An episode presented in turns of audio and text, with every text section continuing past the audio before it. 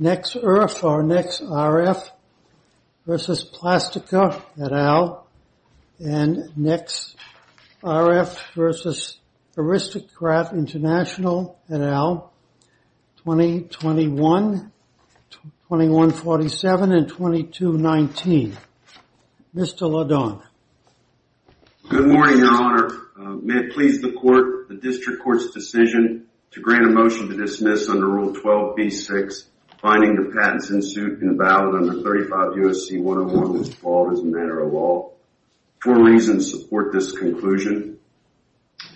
First, patent eligibility is an affirmative defense to an action for infringement. And Ninth Circuit law makes clear that affirmative defenses are not appropriate on a motion to dismiss unless the complaint itself establishes the affirmative defense. Moreover, Section 282b-2 of the statute makes clear that all defenses to patent infringement shall be pleaded. Counsel, we've uh, rendered a lot of decisions on uh, 12b-6. Uh, but let me ask you, these claims deal with accessing a database, storing images, generating a game outcome, determining prizes. Uh, are those all done by software? It's a combination of software and hardware, Your Honor. And uh, are some of these actions new in this field, or are they all just computerizing what has been done in the past? Uh some of the elements are new, Your Honor, referring to the 229 patent, and that's Appendix 46. The pay table module that's associated with the centralized gaming server is something that's new. And also, if you go to the 407 patent, which is Appendix... We have the claims. Uh, we have them. Okay, thank you, sir. Uh, that's 107. The transactional system is new. And the complaint makes that clear, Your Honor. If I could refer to Appendix 136. Paragraphs 5 through 7 of the complaint talk about the inventive concepts of the patents were unconventional. I'm in paragraph 5 now. So you're saying even if we find the claims abstract, they have something extra inventive, as the Supreme Court has told us to look for? That is correct, Your Honor.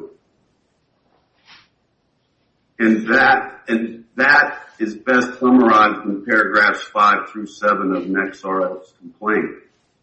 Notably, the last all of paragraph 5, which I won't read, but the last sentence of paragraph 5 talks about how the unconventional centralized server-based elements allowed for a stable, secure, flexible, engaging, multiplayer-compatible online gaming experience for the user while minimizing the hardware, storage, and network burdens and requirements of the user's device. And the the and then paragraph 6 and 7 talk about the pay table module, and 7 talks about the transaction system. And this first argument that I'm making is that the district court was required to accept these pleadings and these factual allegations in these pleadings as true. And the district court didn't do that. The district court didn't even address them in the underlying opinion. Is that yeah? We have a number of opinions where um, if the patent itself says something that's directly, plainly inconsistent or clashes with the assertions made in the complaint, then we follow the intrinsic evidence of the patent. Yes, Your Honor, I'm aware of that. But there's nothing on the face of the patents themselves that talk about that last sentence of paragraph 5 that I've just read into the record. And also, I would disagree with the defendant's position that each of the elements are in fact taught or admitted as prior art in each of the patents. Most notably, I'd like to talk about the pay table module that we refer to in Claim 1 of the 229 patent, which is also present in the independent claims in all of the other patents, maybe using some different verbiage. But that pay table module is Uh, a unique inventive advancement in and of itself over the prior art. And there are three reasons that would support that, Your Honor. The prior art, you have to understand, it's 2001, and the way these games were played, there was a one-on-one relationship between a physical slot machine and a player. So if you had 10 physical slot machines, you had 10 players.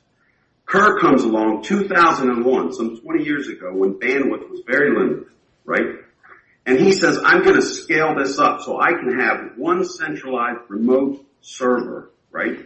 And I can have 100,000 people play this. And and, and there were advancements in the technology for Kerr to achieve that, one of which, one of which was the pay table module. And notably, in those prior art machines, those individual they had individual pay tables, where the pay table module of Kerr's patents allows for functionality for multiple machines. The other point is the prior art pay tables, they resided on a physical machine. And Kerr's pay table module resides on a virtual machine that's associated with the centralized or remote servers. And the last point is that the pay table module associates the game outcome and prize with images that have to be transmitted to a remote user device. And the statement by the defendants that that is taught or admitted to on the face of the patents is not correct. Counsel, are these patents expired? Yes, Your Honor. So when when when I go back to Appendix 136 in paragraphs 5, 6, and 7, there's nothing in these paragraphs that contradict these statements in the patent to address the prior question that if there's a disconnect uh, or a disagreement, you're going to rely on the intrinsic evidence of the patents.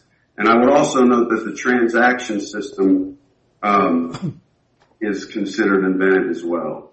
So for that reason alone, that's my first argument, the district court didn't give these allegations their due. Didn't accept them as due, as true, as they were required to, as the court was required to do. And if the court would have done that, the motion to dismiss would have been denied on that basis alone, Your Honor. The second point I want to make is, or the second argument I want to make is, I also believe that the district court substantively erred when analyzing patents under both the first and second steps of Alice. Um, let's just talk about the first step briefly. Under Alice Step 1, the question was, are the claims as a whole directed to an abstract idea? The district court concluded that the claims were all directed to the abstract idea of remotely playing a slot machine on a server. And that definition in and of itself is an error because the specification of the patents make clear that the games may include a plurality of different games and games types, and that's not restrictive of the invention. And for that, I'm referring to Appendix 43, Column 9, Lines 59 through 61. So the Alice Step 1 analysis stands in error for that reason alone. And then moving forward to the Alice Step 2 analysis, it's the same argument that I just made before. I'm not going to rehash it with you.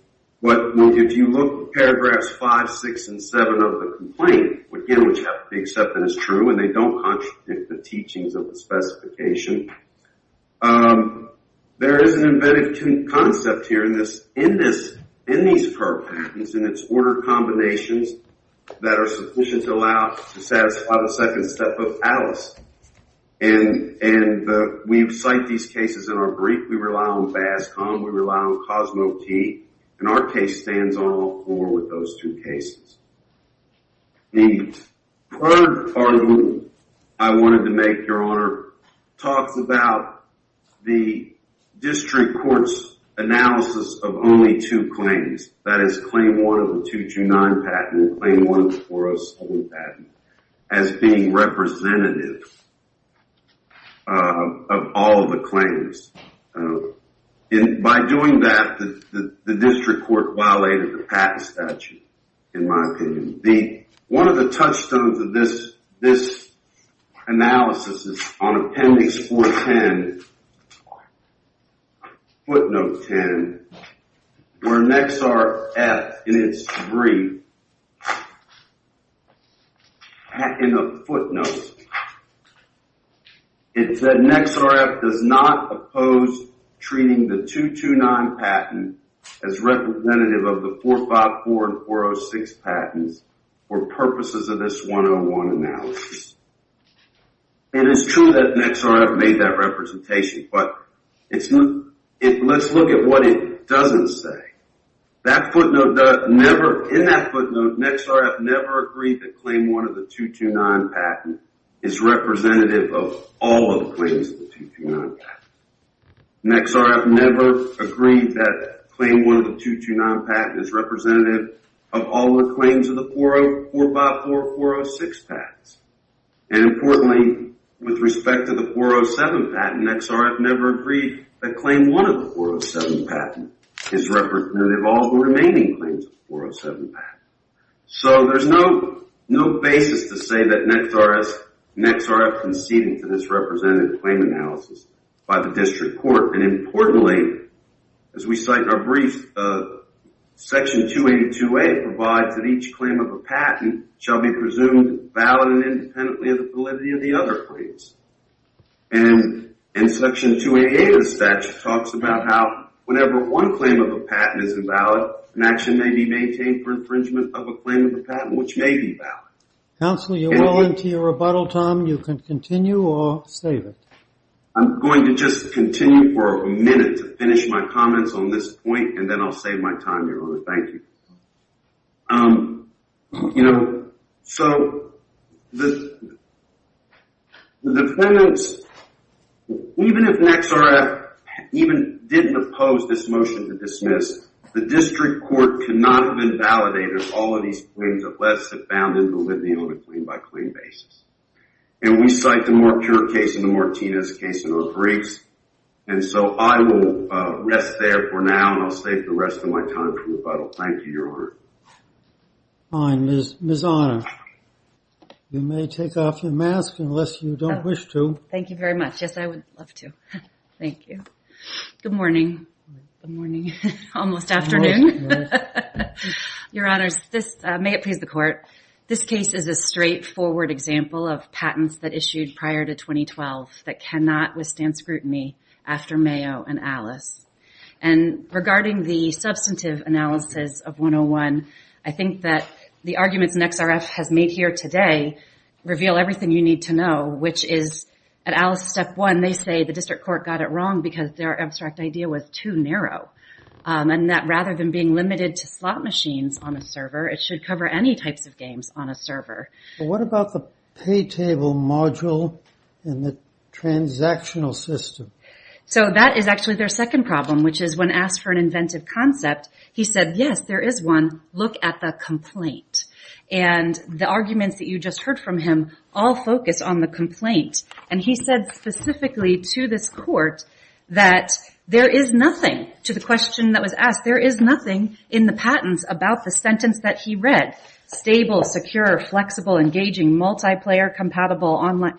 That sentence in Appendix 136 in the complaint, he couldn't point you to where in the patent it actually explains that that happens. So what he did was, in answer to your question, he talked about specific claim components to argue that those, at least at the Rule 12 stage, have to be believed as being unconventional because the complaint has those words in it. Is that required, that the statements in the complaint, assertions in the complaint, have to be supported by statements in the specification?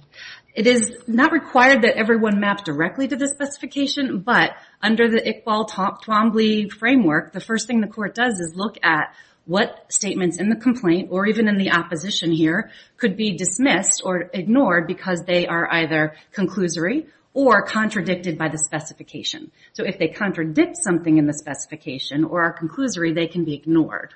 Right, and that's why I was pointing that out before, and that's why I'm wondering, is there in fact something that's contradictory to what they said? Yes, and I can go element by element for the ones that he listed for you, if I could. Um, I'll start with, you asked about the pay table module, which they cite as one of the things as being unconventional. They do that both in the complaint at Appendix 136-37 and in their opposition below at 410 and 413 in the appendix. What they don't do is cite to anything in the patent that explains how the pay table module in the claims is unconventional. They cite to three places in the specification that all describe the same functionality performed by the pay table that is also described in Column 2. And so that, I would say, is a contradiction, because in Column 2, the patent describes prior art gaming systems that used a mapping, a predetermined table, where a random number is pulled, it's mapped to the result in a table, and also to an image, and that image is presented. In Column 2, the patents tell you that is in the prior art. And when they tell you now that somehow calling it a centralized gaming server or a centralized pay table module is somehow different, there is nothing there. And instead, they cite Columns 4, 10, and 13 in the patent that all describe that exact same pay table functionality, mapping the remote or the random number to a result and an image. The patent does not say anything about that being any kind of new or different functionality. And in fact, it contradicts the opposition at 413, where the um, patent owner has argued that it gives that ability to change the games. You can change one pay table and it'll go out to all the terminals, and isn't that something, again, not in the patent, just in the complaint, but that contradicts its own opposition, where it admitted that some networked electronic games could be reprogrammed over the network in the past. So there are specific contradictions in the patent itself, and even in their own opposition, that show that this so-called unconventional pay table module was nothing than functionality the patents admit was known before. Similarly, for the unconventional quote-unquote transactional system that credits funds to a user account, this is also described in the patent in Column 9. It says that transaction data is protected by known cryptography, and that player credits are stored on the network so players don't have to carry money around. So to the extent there's something there in the transaction system, the patent itself says what it's doing is making it more convenient for the player. That is directly contradictory to something that the patent owner said in their opposition. They tried to say that, no, no, the transactional system increases security so bad actors cannot steal credits. Presumably that's where they're going when they say secure and stable is this new thing. But that's not what the patent says. It says nothing about stopping people from stealing credits. It says making it easier so your players don't have to carry money around the casino. On the central gaming server, that really centralization and server are really the two things that they say are different than all of the gaming functionality that's admitted as being known in the patents.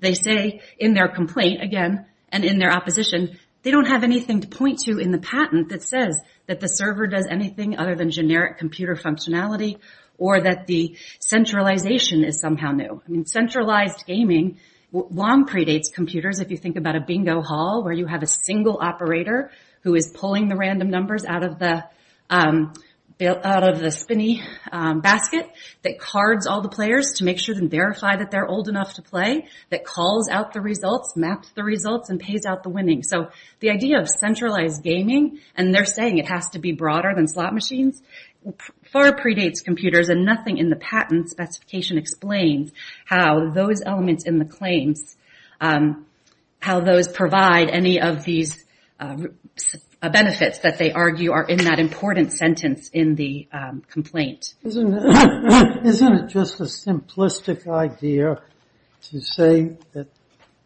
these complicated claims describe only the abstract idea of remotely playing a slot machine on a server? They have specific limitations. They do have uh, some words in them besides those that you just said. Um, but certainly if you look at other cases that this court has described has looked at, often there is an underlying abstract idea and we have to look at the claims as a whole and what they are directed to. And you look at the patent here tells you all of the gaming technology or all of the gaming functionality was known before. Random number generators, pay tables, they use off-the-shelf encryption, they use known security. So the Supreme Court has gotten us away from claims into what used to be called the gist of the invention. No, um, well maybe somewhat. Um, I mean we are we are trying to follow the Alice and Mayo, those were unanimous and certainly that's what we're following these days. But this court often looks at claims that have many steps, 10 or 12 steps, lots of words, and really what is the overall abstract idea. Would you say it's a point of novelty test? Excuse me? Would you say it's a point of novelty test? No, I mean I think we have enough from the Supreme Court and this court to say that novelty and routine and conventional are different. 102 is not 101. Um, so I wouldn't say it's a point of novelty. But in terms of figuring out what is the claim directed to? So oh, to figure out what the claim is directed to.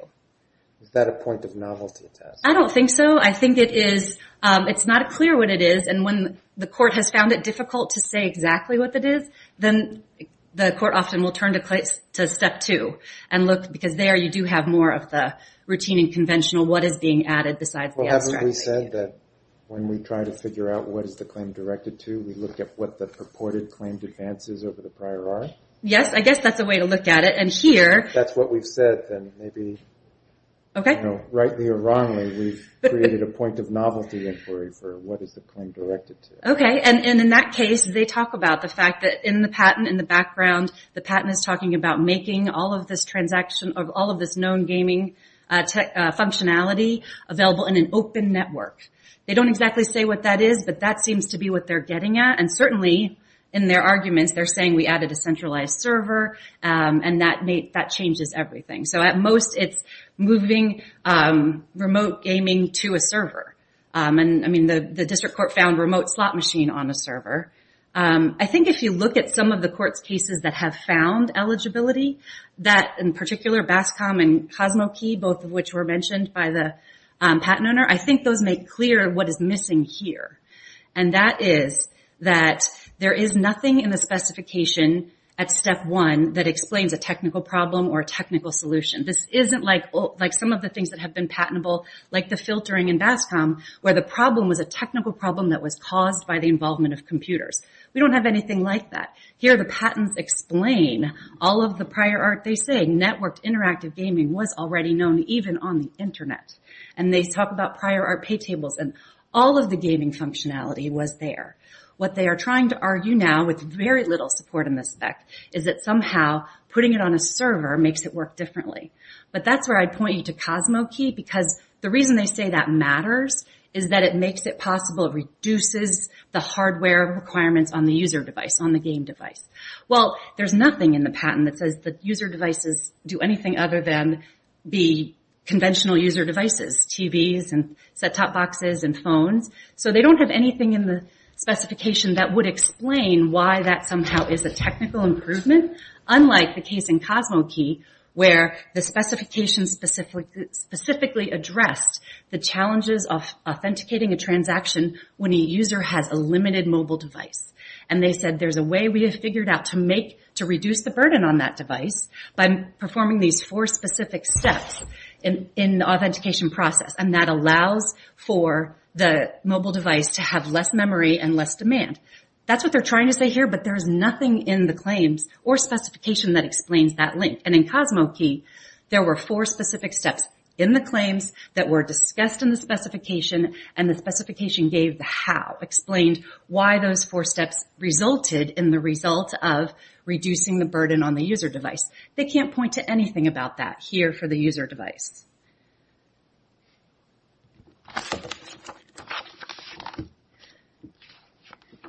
Representative claims? Representative claims. Um, they're appropriate. They're used regularly. Um, here, not only did we rely or the district court rely on the admission that the patent owner mentioned, but also in the motions to dismiss, uh, there were two of them, and they both explained specifically why the claim that was described, claim one of the 229 or 407, why it was representative. The Playtika motion had a chart explaining why it represented and how substantially similar it was to the other claims, and then they also addressed all of the dependent claims.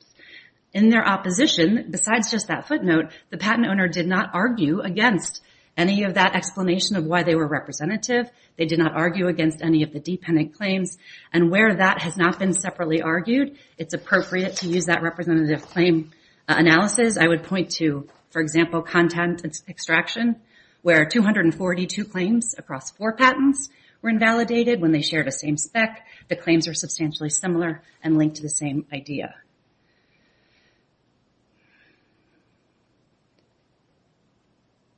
There are no further questions, let me just make sure the other elements that he mentioned.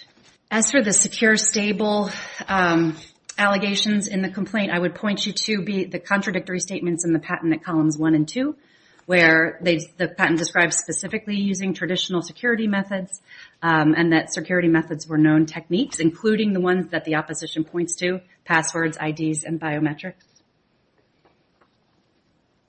And as far as improved reliability, that contradicts column two, which explains that reliability in gaming systems came from known cryptography and digital certificates. So while the specification doesn't have to have everything to your question, Judge Chen, it can't contradict what they are saying without any support. And with the ability to disregard those statements, the district court properly dismissed at Rule 12 um, by not um, because anything they um, could argue wouldn't change the outcome on eligibility. Happy to answer any other questions. Ms. Honor, I think you have concluded. I have, unless there are questions. No. Thank you. We'll bring Mr. Ledon back.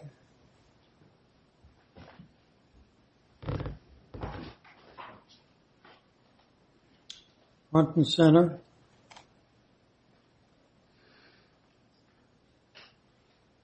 Please proceed. Thank you, Your Honor. Uh, first, I want to hit head-on the statements that by counsel that what was pled in the specification of paragraph 5 isn't supported by the spec.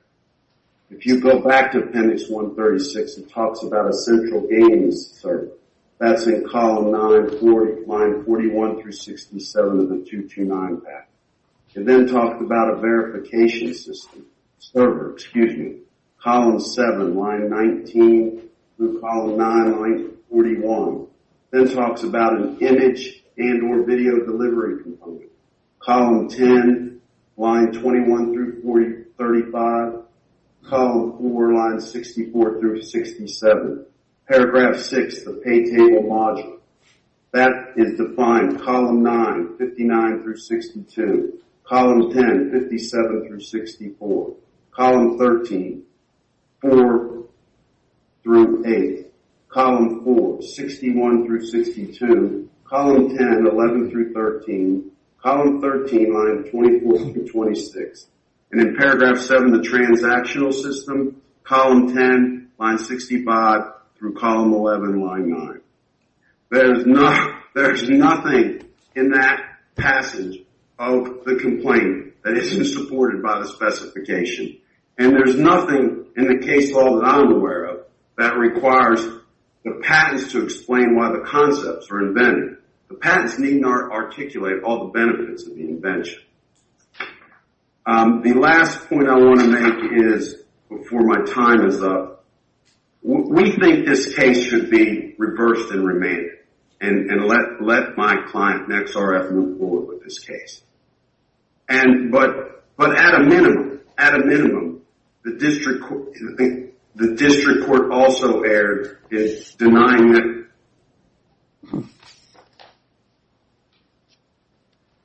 denying XRF leave to amend its complaint. And and that was based on a futility analysis, and I don't believe that was accurate. Um, here, uh, you know, XRF was denied the benefit of this ruling to see the ability, whether there was an amendment necessary to determine the possible means of curing the deficiency. And for that reason alone, they should, at a minimum, be granted leave to file an amendment complaint.